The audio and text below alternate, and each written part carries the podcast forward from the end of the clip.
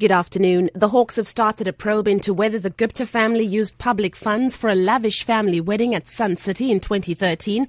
DAMP David Maynier says acting Hawks head Yolisa Matakata has told the Standing Committee on Finance that a team is investigating charges laid by the party against the Guptas and Mineral Resources Minister Mosebenzi Zwane. Public funds were allegedly washed through a complex web of front companies and used to pay for the wedding. Maynier elaborates.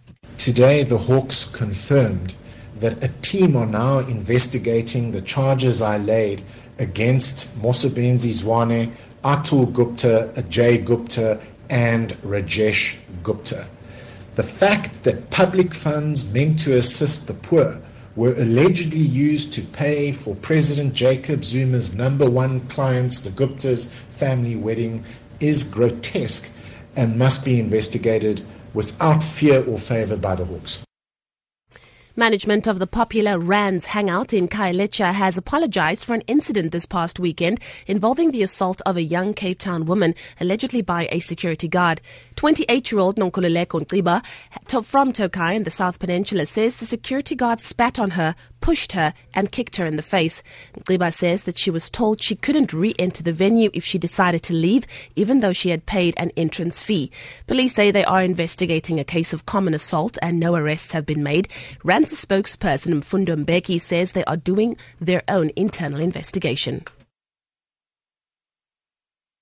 For us as management of Rands, we, we would like to send our apology to the lady who suffered this. It's not plan or part of who we are to let people uh, get injured at our place. We always strive to make sure that everybody is safe and whoever comes to us goes home safe. There is an internal investigation that we are busy with because we wanted to find out exactly what happened. The reason being, we, we were not on the scene as it was happening.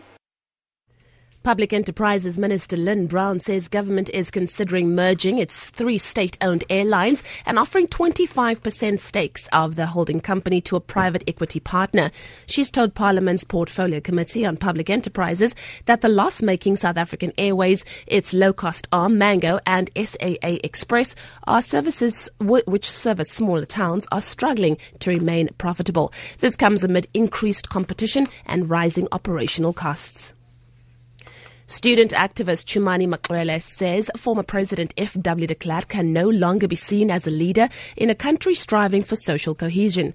Maxwele is speaking at the National Foundation's Dialogue Initiative in Cape Town. Participants are discussing the state of nation building and social cohesion in the country. Lynn Orenser reports. Representatives from the Desmond and Leah Tutu Foundation, FW de Klerk Foundation, and the Jake Gerwel Foundation have gathered to highlight their different perspectives on how to achieve social cohesion in South Africa.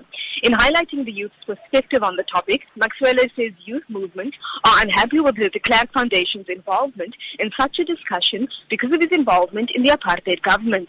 Maxwele, who is known for his involvement in the Fees Must Fall movement, says apartheid has left many non-white South Africans at a disadvantage because they cannot afford tertiary education. The student activist has again called for free education. Len Arense, SABC News, Cape Town. And finally, more than 1,000 high treason charges have been laid against German Chancellor Angela Merkel since the height of the refugee crisis in 2015. Most of the complaints come from the right-wing Alternative for Germany party. State prosecutor Frauke Köhler says all the complaints have been rejected as baseless. Merkel's decision to let in more than 1 million asylum, asylum seekers sent support for her Christian Democratic Union party into a nosedive. Support for her has recovered as new rivals have dwindled. She now enjoys a double digit lead in polls in her bid for a fourth term. For Good Hope FM News, I'm Leanne Williams.